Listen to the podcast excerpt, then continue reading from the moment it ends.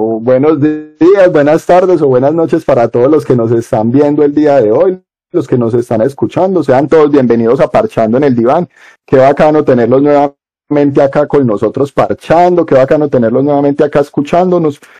Eh, chévere porque pues la semana pasada tuvimos esta experiencia de mostrar nuestras caras mientras hablamos y vimos que tuvo una muy buena acogida, entonces queremos repetir nuevamente la experiencia y estar con ustedes aquí esta semana tocando un tema muy importante, el cual es la entrevista laboral o los procesos de selección, algo en lo que cada uno de nosotros pues ha estado inmerso en algún momento de nuestras vidas, ya sea nosotros como entrevistadores o como entrevistados. Sí, que todos hemos atravesado pues por, por esa parte. Entonces pues arranco presentando a la mesa de trabajo del día de hoy.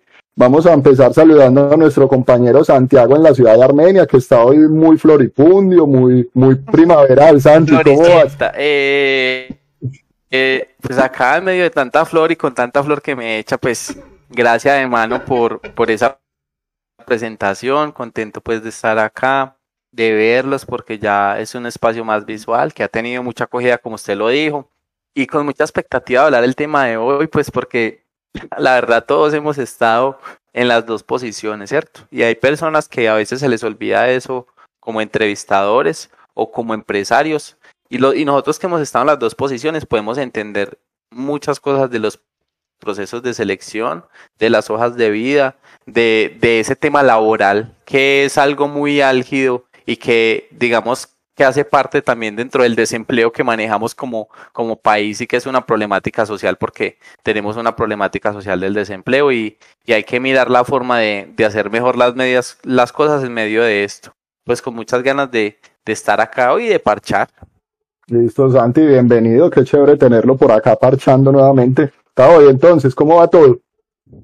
Bien, Cristian, todo muy bien. Eh nada, aquí en Bogotá con un clima bastante, bastante bueno, la verdad, eh, el día de hoy, a pesar de que tuvimos unos días bastante lluviosos. Eh, contento de estar acá eh, en este episodio el día de hoy, nuevamente. sí, es un tema que todos lo hemos vivido en carne propia, hermano. Es, es, es complejo. es complejo y más lo que decía Santiago, nosotros que lo hemos vivido eh, en ambos lados de, de, la situación, pues sabemos que cómo es. Entonces, pero muy contento de estar acá nuevamente. Nosotros tres que, que pues para los que no saben, nosotros estudiamos juntos la carrera de psicología ¿Y quién iba a pensar que los que le hacíamos el feo a la psicología organizacional íbamos a terminar 10 años después haciendo un episodio de un podcast acerca de la psicología organizacional? Entonces... Sí, es, es charro, mano. Por ejemplo, en mi caso, yo, yo siempre fui muy clínico y muy, y muy social y resulté haciéndome una especialización en alta gerencia. Y, y, me, y no, no pensé que, que, me fuera a gustar tanto el tema y, y me gusta y me gusta. Y he tenido pues la la experiencia de coordinar algunos programas y sé, por eso le digo, sé de primera mano, porque yo también he buscado trabajo, yo también tengo cuenta en CompuTrabajo, también me llegan las, notificaciones. al, correo, al correo. al correo todo el tiempo. También, me llegan todas las alertas, sí, sí, porque también lo tengo. También se ha emocionado con el CompuTrabajo cuando aparece en proceso u hoja de vida vista y que ahí quedó porque uno no vuelve a saber nada más de eso. No, es peor cuando le llega una notificación de su hoja de vida está en proceso y dos segundos después le diga ha sido rechazado. Ah, así dejar con eso. Yo creo que, que, nosotros pues nunca nos imaginamos, o hablo pues a título también personal, nunca me imaginé trabajar en el campo organizacional, o sea, nunca, nunca le presté atención, era de los que eh, vi el seminario de psicología organizacional para venir de paseo a Medellín y conocer, conocer Medellín, porque era como una especie de excursión que hacíamos desde Armenia y eh, elegí psicología organizacional como por eso, pero nunca pues me llamó la atención ni le encontraba como el objetivo del psicólogo dentro de la organización. Pero entonces, pues lo que vamos a hacer el día de hoy es hablar básicamente desde nuestra experiencia. Hoy no vamos a hacer un episodio muy técnico, no queremos pues hablar de unos, de unos como tecnicismos o de unos conceptos, porque todos ya conocemos los talleres, todos hemos ido en algún momento a un taller de cómo hacer nuestra hoja de vida, de cómo presentarnos en una entrevista, de cómo es que debemos de, porque a uno le enseñan incluso que cómo es que debe vestirse, cómo es que se debe de parar, cuál debe ser el lenguaje que uno debe de, de de utilizar, sino que quiero es que hablemos desde la experiencia, porque pues como nosotros también hemos sido eh, personal pues que hace selección y que hemos manejado procesos de selección, en el caso por ejemplo de Tavo que ha manejado procesos de selección masivos, Tanti que ha sido pues gerente también de, de, en algunas organizaciones y que ha llevado pues procesos de selección y pues yo también he tenido la experiencia de trabajar en, en, Ecuador haciendo procesos de selección, acá en Colombia también. Entonces, pues si quiero es que hablemos más que todo eso, como desde nuestra experiencia, que contemos algunas anécdotas acerca de esto y que pues en últimas también demos algunas recomendaciones para que las personas pues puedan llevar unos procesos de, de selección pues como mucho más eh, positivos. Eh, bueno, muchachos, como para ir entrando en materia acerca del de el episodio del día de hoy, pues Santi tocaba ahorita un tema fundamental y era el desempleo. Y nosotros pues hemos visto que en el último año, producto de la pandemia, pues supuestamente las cifras del desempleo se, dispararon en Colombia, ¿cierto? Veníamos de un gobierno anterior donde logramos disminuir el desempleo a un dígito y eh, en este momento pues ya las cifras supuestamente, vuelvo y digo, por la pandemia se dispararon altísimo, muchas empresas cerraron, la gente pues se tuvo que quedar en sus casas mucho tiempo. Y esas cifras pues hasta ahorita es que estamos viendo pues como que una leve mejoría, aunque según pues las últimas cifras que nos entrega el DANE, durante el mes de abril el desempleo se situó en el 15.1%, altísimo, o sea, eso es demasiado disparado. Y más nosotros muchachos que en Armenia crecimos con el que siempre desde que tengo memoria Armenia está entre las ciudades con más desempleo. Yo no sé si todavía se ha dicho está en comuna Armenia, Armenia tiene un más bien pocos habitantes, tiene un bueno, tiene muchos habitantes para el territorio, pero hace parte de los departamentos más pequeños y siempre se ha mantenido en los primeros puestos, siempre nos ganamos eso. Segundo, terceros, pero de ahí no nos bajan del podio porque hay mucho desempleo para, para las necesidades que, que hay acá en la región. No, y, hay una, situación bastante interesante eh, de migración interna, por así llamarlo, eh, de otras regiones del país hacia la, región, hacia propiamente la ciudad de Armenia. ¿sí? Entonces, claro, porque Armenia. Y, eso también incrementa un poco eh, ciertas cifras y aumenta la cantidad de la población. Y el Quindío es un lugar de paso, es un lugar de paso entre todos, entre muchos departamentos de Colombia, incluso es un, es un, es un lugar donde hay muchos extranjeros y últimamente nos visitan muchos extranjeros a vivir, no propiamente a traernos muchos recursos pues del país vecino, pero se quedan acá. Entonces pues es complejo y hay muchas situaciones, mucho habitante de calle, en fin. En fin. Pasemos, muchachos, o, convirtamos esas cifras un poquito a la realidad. ¿qué tan difícil es conseguir empleo en el país? Hermano, es, o sea, es complejo, es muy complejo en muchos aspectos. Eh, por ejemplo, eh, eh, y es que también depende de la profesión y depende de, o sea, hay muchas variables en ese aspecto. ¿sí? hay que tener en cuenta que en este momento y post pandemia, pues es difícil conseguir trabajo porque obviamente muchas empresas no están en su punto eh, en el cual puedan adquirir nuevo personal y requieran nuevo personal. ¿sí? Entonces, ese es un punto que, que, es complejo llevar, más por lo que usted le decía, la cifra del 15.1% de, de la tasa de desempleo eh, en este momento, en este trimestre. ¿sí? Y, y entonces es, es complejo en ese aspecto. Segundo, mm, hay profesiones que son sexistas, eh, ¿sí? Como por ejemplo en la parte de las ingenierías, pues muchas veces prefieren ingenieros hombres. Y eh, en la parte, pues por ejemplo de la psicología y en nuestros casos, y lo hemos vivido nosotros, que en, muchos, en muchas organizaciones, en muchos lugares, prefieren que sean mujeres, ¿sí? Y, el perfil es incluso cuando se hace la búsqueda, dice psicóloga, no psicólogo. ¿sí? Entonces, esto también genera muchas cosas. Y digamos, por ejemplo, en el caso de una región que nosotros conocemos muy bien, como es el caso de Armenia, y tengamos en cuenta que es una, una ciudad pequeña, ¿sí? donde tiene por lo menos cuatro facultades de psicología, si no estoy mal, o la última vez que estuve allá eran cuatro, y entonces imagínense cuántos egresados hay al año y cuánto trabajo hay en la región para, ese, para estos profesionales. ¿Sí me hago entender? Entonces eso es lo que va a aumentar las necesidades. Entonces básicamente como usando términos económicos eh, de la economía y es eh, la demanda es mayor a la oferta. Y eso es lo que pasa en Colombia en este momento.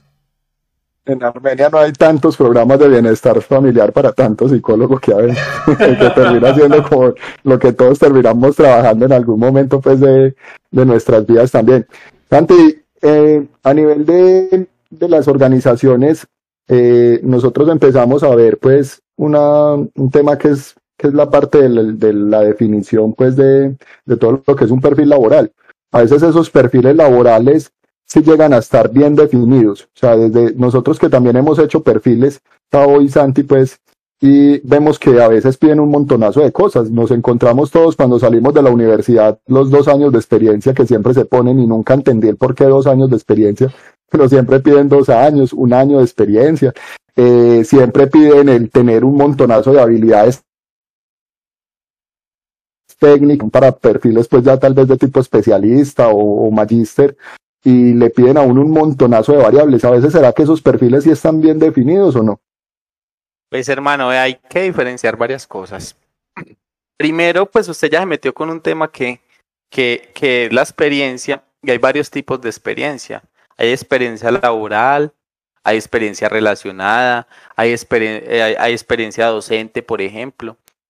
Y, la experiencia básicamente que le cuentan a las personas, póngale a los profesionales, hablemos de un profesional que salga de su universidad, es la experiencia que está a partir de la expedición de su tarjeta profesional, es decir, un día después de la expedición de su tarjeta profesional. Es decir, todo lo que el estudiante hizo antes en la universidad, que estuvo en simposios, seminarios, congresos, que fue el mejor en las prácticas, que, o sea, hay muchas cosas que sí son importantes para su formación y su crecimiento, pero son cosas que no le valen. Usted, o yo me, o yo me he encontrado personas que, que me han llegado eh, porque en los cargos que me, me piden las organizaciones es eh, un psicólogo, por ejemplo, que tenga dos años de experiencia, valga, o, no dos años, 24 meses en, eh, en atención a, niños con discapacidad, ¿cierto? Ese es el, ese es el perfil.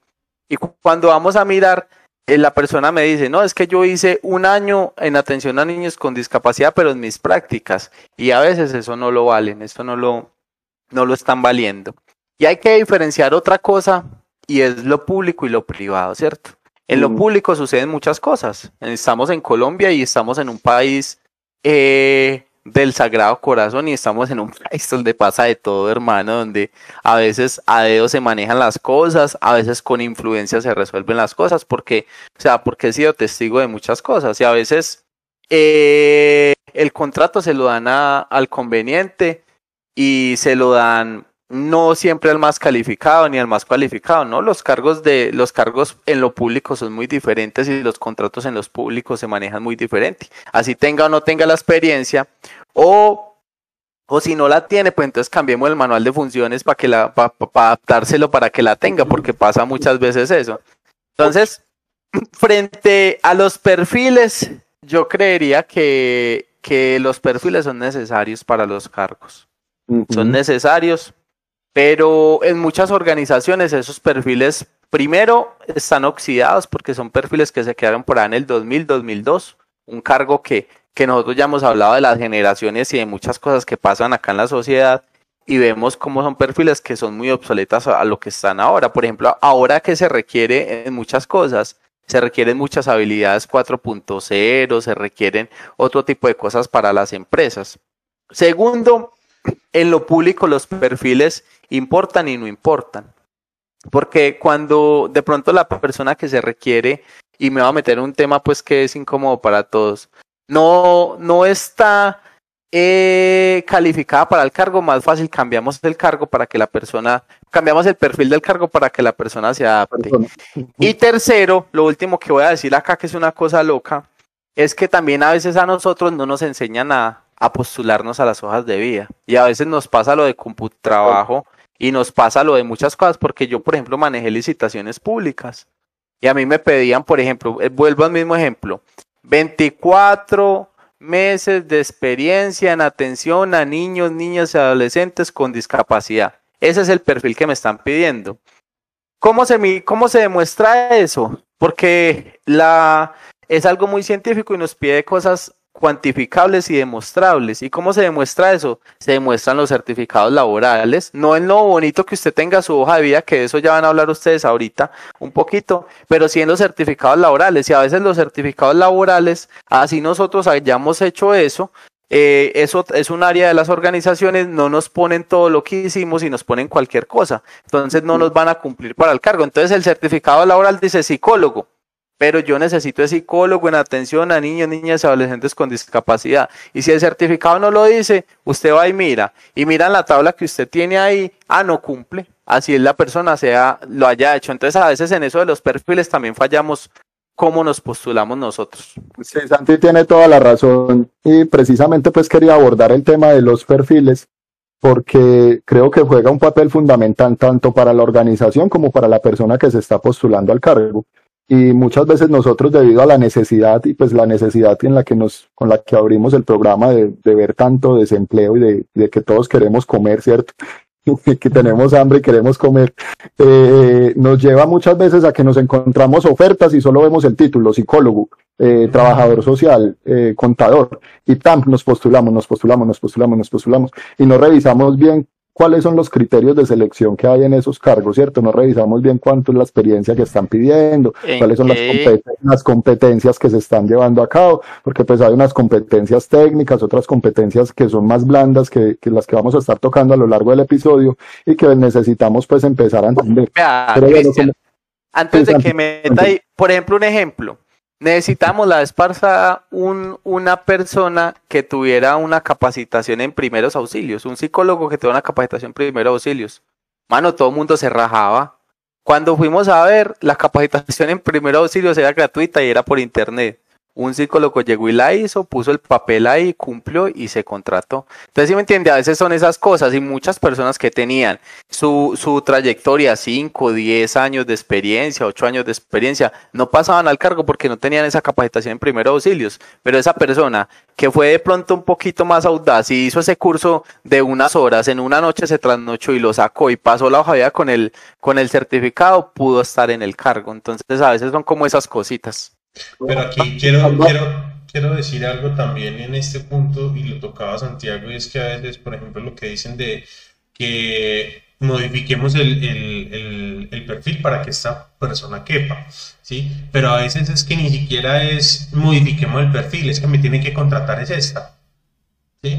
Porque tiene relación con tal y con tal y con tal, entonces eh, esta es la que tiene que quedar. Pues está este perfil, eh, está, este, está esta vacante en esta organización, pero no es que es el conocido, es el amigo, es el parcero o la moza de, tiene que entrar. O, o la mono la plata blanca y así me caliente acá, tiene más votos. Sí. Eso son, eso también son criterios de selección en nuestro, en, nuestro, en nuestro, en nuestro bello país.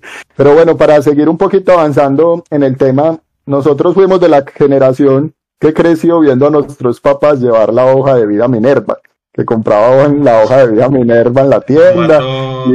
Minerva algo así.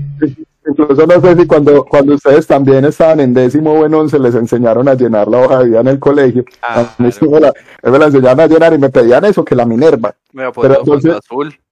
Entonces, hoy en día nosotros nos encontramos con infinidades de, modelos de hojas de vida, nos encontramos con hasta personas especialistas en hacer la hoja de vida. Empezamos a ver, a, veces uno no sabe si es una hoja de vida o una obra de arte, porque viene con un montonazo de cosas ahí que le, que le añaden y le, y le quitan, le ponen, o a veces uno se encuentra unos libros de hojas de vida que le llevan a uno un proceso de selección y parece un trabajo de grado porque eso tiene certificados, tiene, eh, tiene los antecedentes judiciales, tiene recomendaciones de, de no sé quién, o sea, un montonazo de cosas. Entonces quiero que empecemos a hablar acerca de la hoja de vida. ¿Qué debe llevar una hoja de vida, Tavo? ¿Cómo se debe hacer una hoja de vida? ¿Qué es lo que generalmente nos encontramos nosotros a nivel de selección con las hojas de vida? Pues sí, lo que usted dice, me encuentro unos trabajos de grado eh, inmensos y, y, realmente qué es lo que uno primero mira, la primera página donde ve el perfil y las experiencias laborales. Y ya. O sea, la primera, primera y segunda página, que es donde uno empieza a ver. ¿sí? Cuando ya uno empieza a pedir los, las certificaciones, incluso a veces uno también, como en el proceso de selección, llama a esas organizaciones a pedir pues como las cómo le fue a esta persona o qué hizo esta persona ya. si me hago entender? Pero entonces eh, son, son cosas que, que, suceden, que se ven. Entonces, eh, ¿qué es lo que debe llevar? Para mí, y yo en, los procesos de selección que manejo, ¿qué es lo que debe llevar? El perfil, eh, un acta de grado y las dos últimas certificaciones laborales. Eso es para mí todo lo que debe llevar. Eh, y pues obviamente, pues si usted dice que es un magister, pues obviamente pues el, el acta de grado es un posgrado. Pero pues realmente no hay necesidad de usted ponerle desde, desde inicio, desde la génesis hasta el apocalipsis. No, todo eso no, lo necesito. normas APA y todo. No, no, realmente. Aquí es donde entramos, por ejemplo, en una controversia, lo que decía Santiago. ¿Es necesario ponerle una foto? Ah, eso quería preguntarles. ¿Foto sí o foto no? Dependiendo.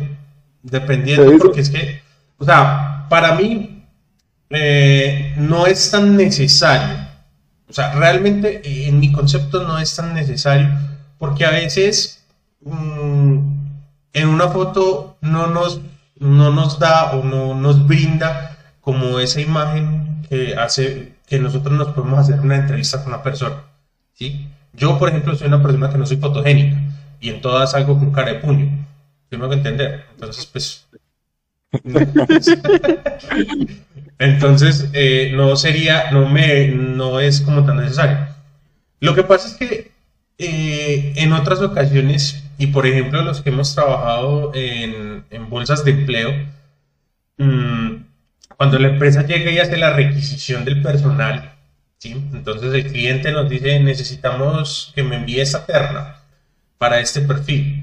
Entonces, por ejemplo, cuando son perfiles de cargos en ventas, sí necesitan la foto. Porque es que son tan, o sea, y perdón la expresión que voy a utilizar, pero es que son tan agonías que a veces descartan a una persona porque le falta una pieza de un, de un diente o le falta un, diente. Entonces, porque claro, porque en ventas pues no se va a ver bien que una persona muy atienda a los otros. Pero pues no lo sabe, eso suele, suele suceder. Entonces yo creo que es a veces eh, no es tan necesario pero pues lo más recomendable es que se ponga, porque pues en todos los formatos que usted ve, desde la Minerva hasta las, lo, básico que hay en los en Computrabajo, en Punto Empleo, en, punto empleo no, en el portal del empleo, eh, ahí siempre le piden que ponga, la, ponga una imagen, ponga su foto. ¿Sí? Entonces, pues es, eh, es, en ocasiones puede ser subjetivo para muchos, pero pues a veces se vuelve como necesario por cómo están las cosas, cómo son las exigencias actuales. Y pues ahí entra como todo, la moralidad también, y pues obviamente lo que se debería hacer es que no se ponga foto. Pero si hablamos desde la experiencia, muchachos, cuántos procesos de selección que han pasado por nuestras manos, no los han rechazado nuestros superiores porque no lleva foto y no se conoce, entonces no es una persona en la que uno pueda confiar. porque hasta, hasta meten un montonazo, hacen un montón de cosas que no, no podemos confiar. Si no entiende que, que, por qué no puso, antes de una empiezan a preguntar, ¿y por qué será que no puso la hoja, la, la foto en la hoja de vida? O sea, empiezan a pasar un montonazo de cosas que, que tal vez no son muy adecuadas, incluso hasta la misma edad. O sea, ¿cuántas personas en este momento no consiguen empleo porque ya pasaron de una edad o son por el contrario muy jóvenes para el puesto? Pues por ejemplo, los que estamos llegando a los 35 años, ya después de los 35 usted ya se vuelve obsoleto. Exacto. Sí, y, dentro, y, dentro, de la moralidad, pues no, no se puede, eso como así todos tenemos derecho a trabajar, pero la realidad es otra, la realidad y hay que ser muy sincero, aunque dentro de los perfiles laborales no aparece como requisito la edad, uno dentro de las organizaciones sí maneja eso. Uno cuando le piden, a nosotros como psicólogos nos han llegado a pedir y nos, nos dicen, tiene que tener tanta edad, que no va a ser muy mayor por las funciones que va a hacer, que no va, que no tenga esto, esto, esto, lo otro. hasta el mismo género que nosotros estamos hablando ahorita, a veces a uno le dicen, sí, necesito un hombre, o no, necesito una mujer. Y es un trabajo que lo pueden hacer ambos, ambos y le dicen a uno, no, necesito es tal. Y las características pasan más del perfil que se vuelven a basar mucho en la subjetividad de los Es que se, vuelve tan, se vuelve a veces tan primitivo que he escuchado eh, en situaciones en las cuales las personas dicen, no, ven la foto y está bonita, no, esta es la que necesitamos. Ni siquiera hacen una revisión exhaustiva de la persona, hacen una entrevista, alguna no, sino por la foto. O sea, así de cavernícolas podemos llegar a ser, ¿sí? Entonces, eso, eso eso es deplorable y eso es muy triste que suceda eh, en la actualidad y en infinidad de perfiles, o sea, la belleza ahí entra, por ejemplo, que la secretaria entonces siempre piden la que sea más bonita, la persona que va a entrar en lo que usted decía ahorita de ventas tiene que ser también muy bonita, la que está en la recepción de un hotel tiene que ser muy bonita, o sea, empezó uno a ver que, que siempre están esas cosas que no están dentro del perfil, porque uno nunca va a encontrar en un perfil hecho por un psicólogo, un ingeniero industrial o un administrador de empresas que diga perfil, perfil de cargo que sea bonita, ¿no? Pero ahí está. Exactamente. Entonces, entonces ahí como para, para, para mirar lo que nos decía Tavo, recomendaciones muy sencillas en cuanto a la hoja de vida, a veces menos es más, juguemos, siempre hagamos la hoja de vida. Una vez yo no me acuerdo si era Santi el que decía que tenía una hoja de vida dependiendo del, del cargo, que la creaba de acuerdo pues como al, al, al, cargo. muy tácito, nos decía.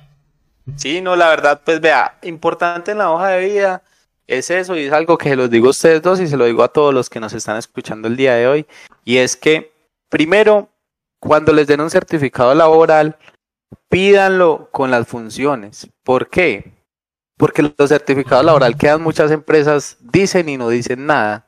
Y a veces uno no trabaja de gratis, o sea, usted, usted se gana un certificado laboral porque usted madrugó, trabajó, hizo, cumplió su contrato, renunció, lo que sea, pero usted estuvo determinado tiempo en una empresa y me he encontrado con certificados, por ejemplo, y me han devuelto hojas de vida en, mi momento por certificados donde una persona, por ejemplo, que estuvo 12 años con el ejército, nunca le valió en esa experiencia. ¿Por qué? Porque no tenía las funciones del cargo. Simplemente decía psicóloga y, para, para lo que necesitamos era otra cosa. Entonces, como no tenía las funciones, no le valieron esa, esa experiencia. Ella hizo las funciones de esto, esto, esto, esto, pero no se las pusieron. Entonces, importante.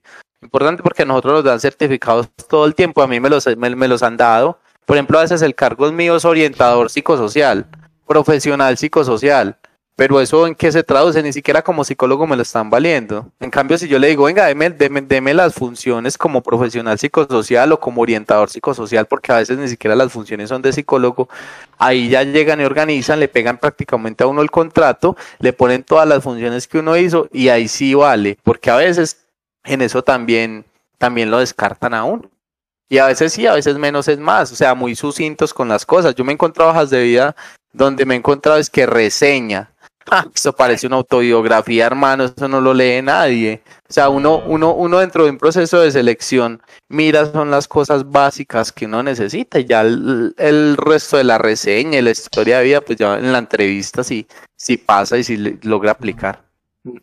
Si la hoja de vida termina siendo pues como un filtro que nosotros tenemos ah, cuando estamos haciendo selección para empezar a depurar, que nos presentan 50 personas a un cargo y necesitamos nada más de esos 50 vamos a entrevistar 5.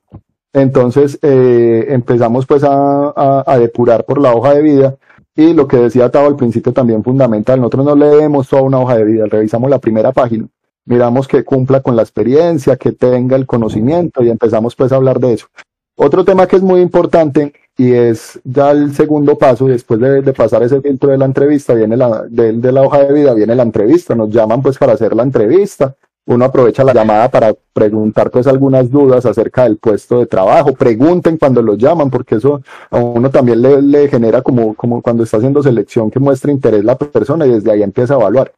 Pero cuando empezamos a ver las entrevistas de trabajo, pues a todos nos da también cierto, cierto miedito, porque cuando vamos a una entrevista nos da, nos da cosita también a veces, no sabemos con qué nos vamos a encontrar, no sabemos qué tipo de entrevista es la que nos van a hacer, a veces son entrevistas individuales, a veces ahorita ya la modalidad es entrevista grupal, porque esa es la forma de uno depurar más fácil el proceso y encierra cinco candidatos y les empieza a hacer las mismas preguntas a todos y es como una competencia y de mátense entre ustedes y miremos a ver quién se queda con el puesto. Exactamente, o sea, hay mucha, hay mucha, hay mucha variedad de entrevistas.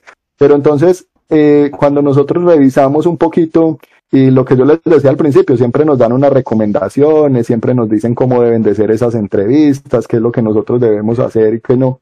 ¿Cuáles son como las, las principales, los principales tips o consejos que podemos dar el día de hoy acerca de eso? ¿Cómo será? La presentación es importante, eh, siempre debemos ir de corbata pues para la entrevista. No, no, no, no Eh, pues yo ¿cómo- diría que, ¿Cómo, cómo es la vuelta o sea, pues la es importante y yo a esto le agrego a lo de la foto. O sea, yo pienso que la foto no debe ser un criterio de exclusión, pero sí es un valor agregado que le da a la, a la persona o, al, o al aspirante porque yo siento que uno es un producto, ¿cierto? Y cuando usted va a comprar un producto, si usted lo ve ahí bonito, por lo menos usted llega y se mira y vale o mira, listo. ¿Cierto? No es un criterio de exclusión porque a uno no lo pueden descalificar por una foto y si no la puso fue porque estaba feo ese día, porque no tiene, porque no le gustan las fotos, porque sale así, entonces no le gustan, ya, listo, uno lo entiende. No es un criterio de exclusión, pero sí es importante. Al momento de la entrevista, hermano, a mí me han pasado muchos cacharros siendo entrevistador y, entrevis- y, y- y cuando yo voy a, a una entrevista, ¿cierto? Una vez me pasó un cacharro que entrevisté a una persona para un cargo X y esa mujer iba tan perfumada que el, que el lugar donde la iba a, a atender era tan pequeño que me tocó salirme prácticamente. Yo, yo tengo un problema en los ojos y a mí yo, yo, yo veo la cebolla a, a un kilómetro y me pone a llorar. Yo destapan el limpio para trapear y me pone a llorar y ese día me tocó salirme para el baño, echarme agua porque, o sea, era tanto y yo sé que a veces uno quiere trabajar y quiere hacer muchas cosas, pero a veces se- hay personas que se maquillan extravagante, eh, ese día se visten como no, no, no son. O sea, es importante uno vestirse bien, pero no, no exagerar y vestirse como no son, ni alquilar traje, ni tampoco llegar con ese perfume que llegaron ese día, ¿no? O sea, hay cosas que, o, o por ejemplo, tratando de hablar y, y de llegar a tutear sin saber tutear, por ejemplo, o sea, inventar cosas. O sea, no, o sea, hay que ser realistas porque uno se las coge a idea, uno las coge en el aire. Y uno como entrevistador, usted, usted sabe cuando le están mintiendo. A veces, por ejemplo, también me ha pasado que las experiencias eh, en los certificados laborales, con todo respeto lo digo, son falsas, o para mí fueron falsas, porque al momento de usted contrastar el certificado laboral con lo que le, con lo que está diciendo la persona, es algo totalmente diferente, las fechas no concuerdan, las funciones no concuerdan, o sea, muchas, muchas cosas ahí. Entonces, sí, ser realistas, ser lo más espontáneo que uno pueda hacer, obviamente, pues no ir de, de bermuda y de la ropa más informal de un domingo, pero pues sí, por lo menos una ropita, porque uno es un producto, pero tampoco exagerar. A mí me han pasado, pues, unos, unas personas con todo respeto que me llegan a muy mm, como un payaso todos pintoreteados y uno, se, uno sabe que ellos no son así porque uno, uno de pronto los, los puede ver en otros aspectos o los puede imaginar. Entonces, eso a veces por querer hacer más, hacemos menos. O no sé qué dice Tao, por ejemplo. No, sí, totalmente de acuerdo, Santiago. Y también me han pasado cacharros similares a mí. O sea, eh, por ejemplo, una vez una señora, mm, o sea, se sabía que, o se notaba que no se sentía cómoda porque iba en un vestido y era un vestido muy corto y la señora no sabía ni cómo caminar ni cómo sentarse. Sí, se notaba la incomodidad en la que estaba por ese vestido. ¿sí? Entonces, es allí donde yo también comparto, es, uno no se va a ir con la ropa con la que mantiene en la casa, ¿sí? Pero yo tampoco creo que sea necesario que usted toda hora tenga que ir con corbata. Y me pasó, me pasó en un proceso de selección eh, donde el primer día, eran como tres días en los que estabas que hacer el proceso, el primer día fui con corbata, bueno, porque eso también depende de las regiones y aquí en Bogotá pues sí se acostumbra un poco más.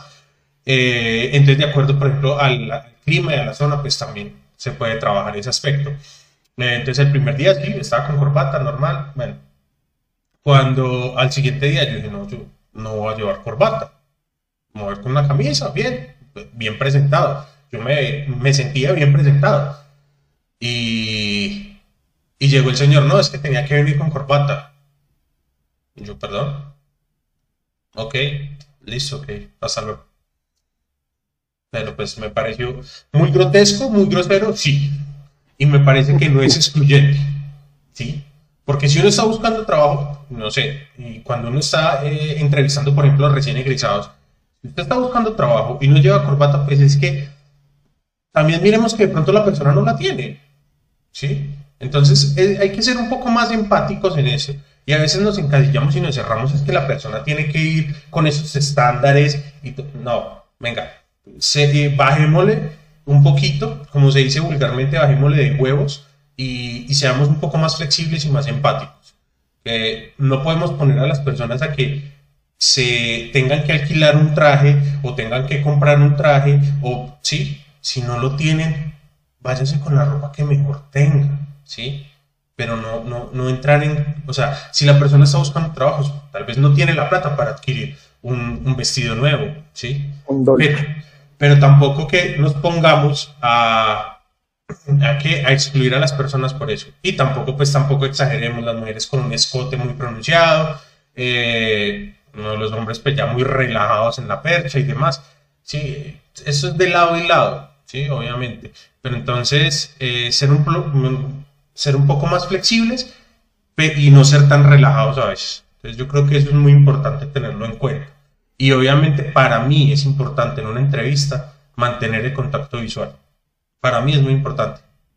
Y cuando yo estoy, cuando yo estoy entrevistando a alguien, a mí me gusta que me estén mirando, ¿sí?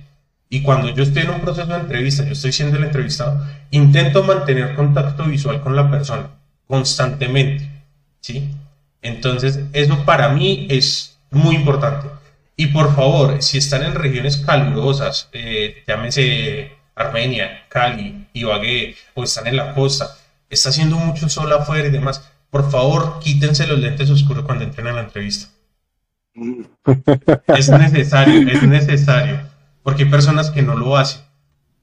Hay personas que no... Y, que no boten el chiclecito, tienen sí. que botar el chicle, pues no, entrar con el chicle ahí. Sí, eso sí eh, me parece muy delicado. A mí me parece, pues no sé ustedes qué piensan, pero a mí me parece que los lentes oscuros son una barrera. ¿Sí? Y no, pues es que termina uno, uno que dice, estoy entrevistando a Neo de Matrix o que hijo de madres que, que viene pues con, con esos lentes y que es lo que trata de esconder, ahí mismo diría uno, ¿cierto? Que, que no, es de que tenga discapacidad visual. Bueno, la, de que tenga... la, persona me, me dice, la persona me dice, no, es que lo que pasa es que por cuestiones eh, visuales y necesito tener mis lentes 24/7, ok, listo. Sí, pero si usted no tiene una excusa para eso, ¿por qué lo hace? Igual, Igual la entrevista siempre se, se, se, basa también y es un aspecto en el que nosotros empezamos a conocernos, o sea, conocer a la persona, nosotros como organización, pero también yo como trabajador a conocer la organización a la que voy a empezar a, a, o a la que quiero trabajar. Pues ya muchachos, como para ir cerrando el episodio del día de hoy, pues nos quedan muchos temas todavía por tocar. Eh, los invito a que por favor... los vamos a tocar después. Después sí, que nos vayan dejando dudas en los comentarios, que nos vayan dejando preguntas acerca de lo que hoy tocamos, que básicamente fue pues la hoja de vida y la entrevista. Pero la recomendación mía también ya a modo de conclusión es que la organización pues empezamos a conocerla nosotros y ahí se empieza a crear lo que llamamos el clima laboral, ¿cierto? ¿Qué nos ganamos con mentir y con querer encajar en un puesto en el que tal vez no nos vamos a sentir después cómodos aparentando lo que tal vez no somos? Yo entiendo la necesidad pues de, de, de conseguir un empleo, pero no nos ganamos nada de verdad con conseguir el empleo y al mes ya estar aburridos y renunciar para empezar de cero. O que nos saquen, no pasemos el periodo de los 45 días de prueba o del mes de prueba y que nos saquen, que nos saquen, que y no pasemos peor. el periodo de prueba y otra vez a volver a empezar, vuelve la frustración, nos volvemos a sentir mal. Aumenta y la ansiedad. Seguimos lo mismo. y créame, no se gana una mala recomendación o, o algo que va a la hoja de vida, eso también es exactamente, importante. O sea, no, no, no nos ganó, nosotros tampoco como psicólogos pues somos detectores de mentiras ni nada, pero créanme que en una entrevista sí nos damos cuenta de muchas cosas. Así tratamos de, de, de, aprovechar un poquito lo que, lo que aprendimos y el manejo que tenemos con las personas para darnos cuenta. Entonces, sean, sea, la verdad, el consejo que yo les puedo dar es que sean muy espontáneos. Sean ustedes eh, hoy, hoy, en día las organizaciones buscan personas. Ya no, ya no, ya, ya yo, A mí me pasó, Cris Sí, sí, y, me, y me pasó ya para no quitarle mucho tiempo y me pasó con los tatuajes. Eh, yo era el día anterior de una entrevista. ¿Qué me pongo? ¿Será que me la pongo manga larga? No, finalmente decidí ponérmela así como me la pongo el día de hoy. Yo, pues si me van a sacar de una vez, pues que me saquen. Yo no todos los días puedo ir a trabajar con las con las mangas abajo. Y es que eso no, no hermano, gracias a Dios no fue, para nada. No, no fue, no fue un criterio excluyente, pero casos se han visto, ¿cierto? Y, siempre la sociedad genera mucha presión, pero gracias a Dios, pues donde yo me hubiera puesto a ser otra persona, hasta de pronto uno no hubiera pasado a la entrevista y no hubiera y es que, muchachos, eh, complementando un poco aquí, ya también para cerrar, eh, lo mío es, es eso. Hay que tumbar muchos paradigmas. ¿sí? Y, tenemos que depurarnos, hay que depurarnos de muchas cosas que realmente no sirven para nada. Lo que dice Santiago, los tatuajes, sinceramente, y como se dice por ahí, yo, para mí es más confiable una persona tatuada que un señor en el Capitolio encorbatado. ¿Sí? O sea, así de claro soy. Entonces, eh, lo más importante es eso, lo que decía Cristian, lo que ha dicho Santiago, sean ustedes mismos. Sean ustedes mismos y no intentemos aparentar lo que no somos, lo que no, lo que no queremos ser, porque eso, eso se llama autosabotaje. Exacto. Porque mal que viene en algún momento eso nos va a explotar en la cara. ¿Sí? Entonces no nos saboteemos. Y si realmente queremos conseguir un trabajo, busquémoslo de la manera más eh, clara posible y seamos sinceros y honestos con nosotros mismos para poder encontrar ese trabajo que queremos. Listo muchachos, pues les doy las gracias a los dos por nos aportado parte de sus experiencias, unas experiencias muy cómicas también algunas acerca de lo que tiene que ver con los procesos de selección y pues a todos invitarlos a que nos escuchen a través también de Spotify, no solo de YouTube, sino también de Spotify, también a través de las redes sociales para que comenten, para que compartan con sus amigos, para que nos aprovechen y nos utilicen de la mejor manera. Nos vemos dentro de ocho días con un nuevo episodio aquí en Parchando en el Dival. Muchas gracias. Feliz resto de semana a todos. Gracias a todos. Gracias.